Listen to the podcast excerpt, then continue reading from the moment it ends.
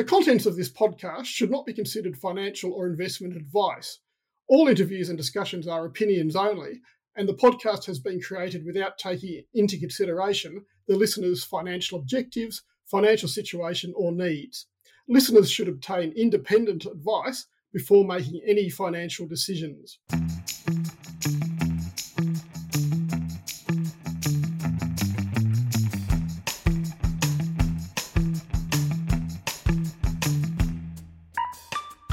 Welcome to another edition of Health Kick. I'm Tim Boreham. Today I've got with me Mark Leong, who's the executive chairman of the medical device company Osteopore. Osteopore is listed on the ASX uh, under the code OSX and it's uh, Singapore based. Now, Osteopore has devised 3D scaffold implants for use in surgical procedures, uh, those involving uh, bone replacement. One example is when the injury is so bad that the missing bone is, is too big to be filled by traditional grafts. And a big selling point of the implants is that they dissolve naturally, leaving only the healthy bone. Osteopore's products are approved in uh, at least 20 countries, including the US and Europe. Not that Europe's a country, of course, and uh, has been used in more than uh, 40,000 procedures with minimal complications. So the devices are pretty well known by the, the people who count, the uh, clinicians, but in other ways, the uh, company's uh, just uh, starting out in terms of potential. So, uh, Mark, uh, just to sort of start off, welcome and talk us through the, the, the, brief history of the company and how the IP developed. Hi, Tim. Thanks for having me. Osteopore started really in, in Singapore. It's a Singapore based technology from uh, the National University of Singapore and uh, our hospitals and uh, Temasek Polytechnic, three in- several institutions coming together on this uh, bioresorbable implant, 3D printed implant technology. We started way, way back in 1996. And, and you know you, you you know R and D takes time takes time and for a good ten over years um, got that technology uh, fine tuned right got it tested clinical data in Singapore and slowly we got you know Singapore uh, approvals, regulatory approvals, FDA CE mark, and um, you know jumping forward, we are, we are very proud to, to share that uh, as at the end of 2021, we have had 60,000 implants used globally. Right, we have um, tons of clinical publications in the last 10 years showing that our products, our implants, uh, works well sustainably as a quick, uh, in a quick nutshell, what we do is um, we, we have our own 3D printers. We set it up ourselves. And we print implants, bioresorbable implants with a special substance called PCL. What PCL does is it goes in your body. It is known to harmlessly dissolve uniformly over time, over 18, 24 months. So what our 3D printers can do is you print structures that mimic the microstructures and the porous structure of a bone, right? And because it's 3D printing, we could print basically any shape that the patient or the surgeon needs. So we take that product, put it into where the bone needs to be repaired or healed, put in, uh, you know, we call it, I call it the secret sauce, but it's really the, the, the patient's own cells and growth factors. And it creates the perfect environment for your own body, natural ability to regrow, regenerate your own tissue. In this case, bone. And in 18, 24 months, what's left? The scaffold is gone and you have your own bone right? It's your own natural bone regenerated, which is, you know, far superior to, you know, putting in plastics or metals because you have a, a certain degree, a fairly high degree of risks of post-surgery complications and uh, even bone grafts, right? The, the body is pretty smart, right? You know, you, you take bone from, you know, one body part to the other part, there's a chance that the body will just absorb or resorb that bone. Yes, okay. And, and, and so, Mark, what sort of material is PCL? It's, uh, it's, uh, it's polycaprolactone. So it's, um, you know, for, for, for scientists and doctors, uh, surgeons, they know it's a, it's a product that can be put, placed in the body safely, right? And it then dissolves in a uniform, consistent way in 18 to 24 months into harmless substances like, you know, carbon dioxide and water. So it is the perfect material to, to be used for our scaffolds, you know, our implants. Yeah, okay. And, and so I, I guess from the sounds of it, you're addressing a problem, the problem being that uh, traditional grafts may, maybe not so consistent in, in quality and and they can't be they're, they're less uh, versatile in terms of shapes etc because they're from, from from natural material. And so so they're the sort of things which your product osteomesh is trying to overcome. Absolutely tim. Um, look uh, i think bone grafts are has its place in, in the, on the treatment table. Uh, but you know it's it's actually two two surgical processes right? You got to extract bone from part a and put it into part b so, you know, two, two processes is more pain and more time for the patient, more cost as well. And there is a, you know, I think up to 19% risk of certain level of complications, including, you know, the body just being really clever and just, you know, absorbing the bone straight away. Right. So, so that's, that's always, um, where I think our products is a better chances are better fit for patients. Yes, yes, okay, okay, and um, just uh, just just sort of uh, at, at a corporate level, you're you're you're, you're Singapore based. You're uh, the, the, the IP uh, d- derived there from um, Nanyang uh, Technical University, and I think the National University of Singapore. You're you're also you're on the ASX and, and you're registered offices in Perth. Uh, so you're kind of a you're kind of a Perth company as well.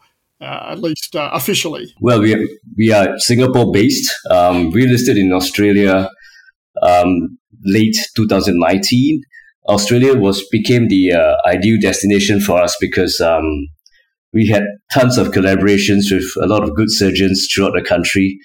Um, you know, so it made a lot of sense from an operational and uh, research level.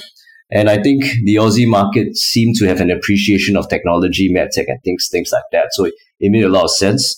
Um, I would say we are a Singapore slash Australian company, right? Um, it just so happened that our registered office is in Perth because, selfishly speaking, Tim, it's it's a shorter flight for me from Singapore to Perth, right? Very short, yes, yes. Same time zone as well. Yeah, okay, of course. And in terms of uh, in, in, terms of the products, uh, can you just can you just sort of detail what you've got and what you've got in the pipeline?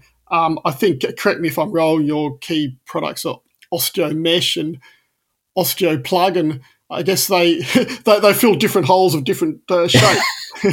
yeah, yeah, that's that's that's the best way to describe it. So um, we have osteo plug, which is like a circular plaster, right? So for skull surgeries where you know not to sound morbid when you drill holes into the skull you have to create a hole so that osteo plug is is the implant to plug that hole right I so that's that's plug. You have osteo strip, and uh, which is like a, a little strip, which is a plaster, which is you know when you have a crack in a bone, you stick it on, right? I'm oversimplifying it, Tim, but you stick you, you stick it on, and then it helps regenerate the bone to fill up that crack. And then you got osteo mesh, which is like I said, it's like a mesh which helps keep things together for for larger bone regrowth situations. And there's a fourth one which we call uh, PSI, which is patient specific implants. Oh, That's oh, yeah. where using the magic of technology, AI, CT scans, and all that, we would 3D print the customized shape, right, for for the patient. You know, whatever's unique injuries or bone healing uh, implants they need. Okay, okay. So if you've got a sort of a a, a, a, an oddly shaped bone injury or, or, or lack of bone, you, you you can basically custom make it to uh, uh, to do anything. Yeah, yeah, absolutely. I mean, we could we could uh, we, we could get get the surgeon to send us the scans, and uh, you know it would take less than half a day for us to 3D print the exact shape that they need. Okay, okay, terrific. All right, and and have you got uh, have you got basically got all the regulatory approvals w- which you need to um, to be selling in earnest? Yeah, uh, Tim, we, we have uh, we got US FDA, we got uh, CE mark in Europe, we got C- TGA. We are on the TGA list uh, for some of the products, and obviously in our home home market, Singapore as well. So, look, we have been um, selling our products to more than twenty countries, and they are spread out, you know, in every continent of the world. Except except Antarctica, I don't think we have anything there yet. Uh, give us time, Tim. Oh well, uh, there's a large addressable uh, market of penguins, I guess. indeed, indeed. We, we, we have done animal studies on doing cartilage on uh, so so that's you know that's phase two of our product lines after bone right cartilage and ligaments and tendons and things like that. Yeah, we're just not only bone; it's tissue regeneration that we do. Yeah, yeah, yeah, yeah. Of course. Yeah. Okay. Um, and uh, what's your uh, what's been your biggest market to date? I, am kind of presuming the US because you know it's the biggest medical device market generally. US is one of the uh, top five markets for us, uh, but to be honest, it's a market that we are, we are intending to spend a lot more focus on. Um, it should be generating way more sales than it, it has. Currently, um, it's really Asian countries, uh, Singapore, Korea, Europe. US contributes quite a bit, obviously some in Australia. I think what, what, what we want to um, you know uh, help people understand is that um, really just got listed you know at the late part of 2019. So whilst the technology is, is, is, is undisputed, has been adopted well, we had to spend some time doing commercialization and marketing, going, reaching out to the surgeons and distributors because when they were in med school, you know, there was no such thing as, you know, osteopore bioresorbable implants. They well, never, right. Yeah, they never seen it, they never touched it before. So it's a process of educating, right? And medtech devices is, you know, it's not selling off Bunnings or Target. You really, you really got to um, you know, clinical data, clinical trials, regulatory approvals, and then talk to surgeons and distributors. So that's just a process that's on, ongoing, but we are put we are putting our focus on uh, US as a key market, obviously Europe as well, and uh, we have started to look into China because that's a huge market as well. Yeah, huge but difficult. So, so the, the devil is, um, you know, I, am in, I'm based in Singapore half my time, and uh, I spent quite a lot of time looking to China the important thing is to get the right Chinese partner or Chinese China based partner. Right, going in all alone is just uh, it's going to take time. It's going to be tough. And, and speaking of partners, you um, recently signed a an alliance or, or collaboration with uh, Livingstone Health Holdings, which is uh, a Singapore listed uh, company. So, so from the looks of it, that, that's in view of developing further products in, in, in both regenerative bone and, and tissue. Yeah, yeah, absolutely. Um, Livingstone is a uh, is has a chain of specialists, uh, mostly in orthopedics. So they would be the uh, the perfect partner to really push out our solutions in the orthopedic markets. In, in um, they they they can uh, handle bone regrowth. And what's interesting is we are also looking to tendon repair. Like I said, you know, we don't focus only on bone. There is also tendons, and on another front, orthopedics is a particular market we are looking at. We have been working with um, Queensland Hospital in Brisbane, Dr. Wagels, and uh, in Australia. And uh, through him, uh, he has performed three world's first surgeries using our uh, our implants. And uh, he helped a patient regrow a 36 cm shin bone, and that's unheard of, right? the, the length is 36 cm and it's shins, which means it is load bearing.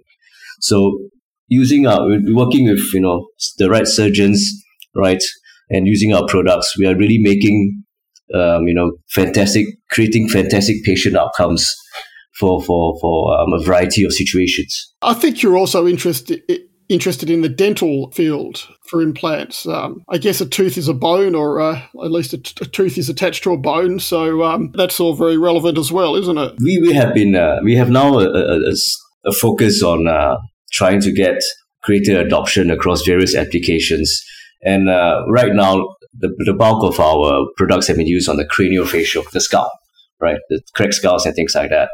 And uh, again, not to sound morbid, but you know, I don't know many people with cracked skulls personally. I don't either. I'm happy to say. I'm happy to say as well, and also short of my business development director going around a hammer trying to create new business for us. The best, the best ways to you know we have identified the orthopedic market as a huge market, right? Um, that's one. The second market we have identified is the dental um, maxillofacial, right? Anything you know around the jaw area. It's we could do chin, we could do jaws, mandibles, and dental implants. Um, our implants would, would work very well with regrowing, helping you know regrow your tooth versus currently putting some uh, graft powder, which which you know if you've done a wisdom tooth extraction, you know it just goes around your mouth and it gets crunchy and sandy in your mouth. So our, our implant really keeps things in place. So this is really our new our post-COVID focused team. We listed in 2019. We have been really a listed company for two and a half years, and uh, we've been post listing. Obviously, you, you raise money from the capital markets, and the plan is to and was to really go out there and commercialize our products because, like I said, we have already you know regulatory approval, FDA, TGA, mark, and all that. But to put things in context, more than more than half of that two and a half years we had to navigate COVID. So that that's that was really challenging. And um, well, I, I think the worst is behind us. Uh, fingers crossed. So we have, we have this renewed focus, right, a laser focus into going into the orthopedics, dentals, which are higher volume markets, and as well uh, look into discretionary spending because our technology could be used for the aesthetic side of things. You know, cleft chins, nose, things like that, which is uh, a big market as well. Yes, I imagine a potentially a bigger market uh, than uh, traditional bone. Yeah, absolutely. Um, we have been doing quite a good, quite a lot of um, sales on the aesthetic side in uh, in Korea because it's near us, and Korea has a very strong aesthetic market. So chances are, if you see a, a, a pretty a pretty lady across the street in Korea, they could they could be using one of our implants in their nose. You'll, you'll certainly uh, put up your hand and, and, take credit for it. I'll take credit. I'll take credit. Yes. and so, Mark, the company recently put out its 4C quarterly statement. Um, it showed revenue of about four hundred and thirty-one thousand which is uh, 39% up uh, uh, year on year, uh, which sounds uh, sounds good. What, what what sort of the revenue profile look from now on in terms of sort of quarter by quarter growth? We are happy that we have been uh, navigating the COVID situation fairly well. You know, the, the team has been hard at work even during COVID. I read a report recently, I think in 2020 from Bain and Bain and Company that surgeons, 75% of surgeons like insists on face-to-face interactions. So you know this we have been growing the last three quarters, uh, three consecutive quarters, uh, and it's you know it's it's public information, and uh, that's that's as, as being able to interact with surgeons and distributors. We, we, we, we tend to see that trend continuing. You know, um, obviously there's uh, you know market and environmental dynamics at play, and uh, you know there could be slight dips and things like that. But the broad trend should be quarter on quarter growth um, as we slowly um, get our plans in place, going to the big markets we mentioned. Look, we have been going to new markets in the last quarter, right? We, we, we went to Spain, went to Colombia and South Africa. So there is there is definitely demand for our products, and uh, so that's organic growth. Uh, beyond that, we are at a, we are at a stage where we, we are start getting um, you know inorganic opportunities, right? Uh, M and A opportunities where uh, we could leverage on certain technologies and uh, leverage on certain sales channels, which would give us a quicker boost for to sales and uh, to EBITDA, to profitability. So these are mega trends that uh, we are looking towards implementing. And uh, I think the, the, the, future looks looks looks looks uh, looks pretty good, right? I think the worst is over, right? And and we are we are putting all the various steps, uh, building our economic moats, new collaborations, new clinical trials, getting more regulatory access for new applications and products, and uh, things to build up build up properly from here.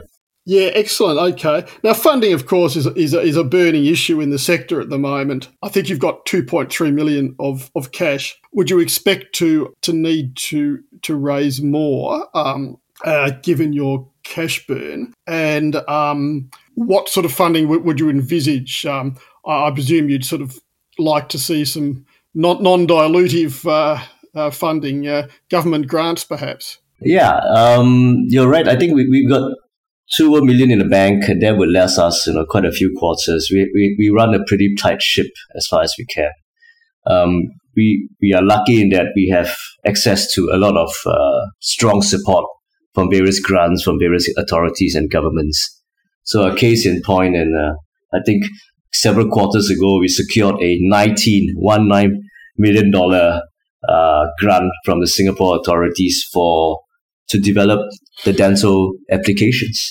So that's that helps that, that helps us a lot. That helps us a lot. Um, we would eventually need to look into the, the market. I mean, um, there's no there's no hiding this, right? We are a growing medtech company looking to expand our applications and, and, and, and things like that. And at the same time, we have several exciting uh, inorganic M&A opportunities that's coming online. We're looking at it closely. So I would expect, you know, in a, in a, in a, in medium term, we would be looking to tap the markets again. But meanwhile, you know, we've got tons of support from the government with grants and all that. So um, that keeps us uh, busily engaged in, in putting all these plans in place. Excellent. And how do you see the sentiment towards the uh, life sciences sector generally? Uh, it's obviously uh, been been pretty torrid. Your your shares have, have suffered uh, along with uh, everyone else's. Um, is, is, there any sort of sign of a uh, a turnaround, a new dawn?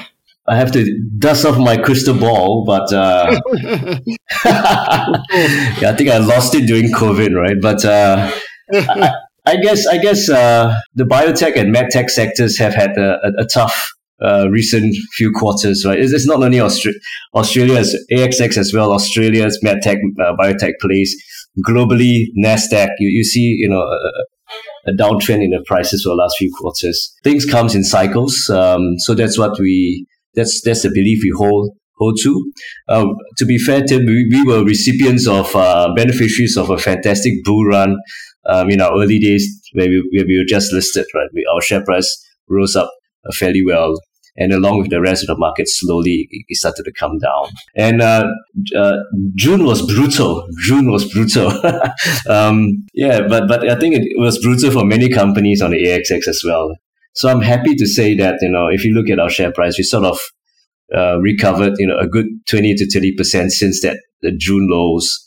And uh, fingers crossed, you know, as, as things stabilize, we expect the share price to slowly come back. But, you know, we, we don't look at our share price every day.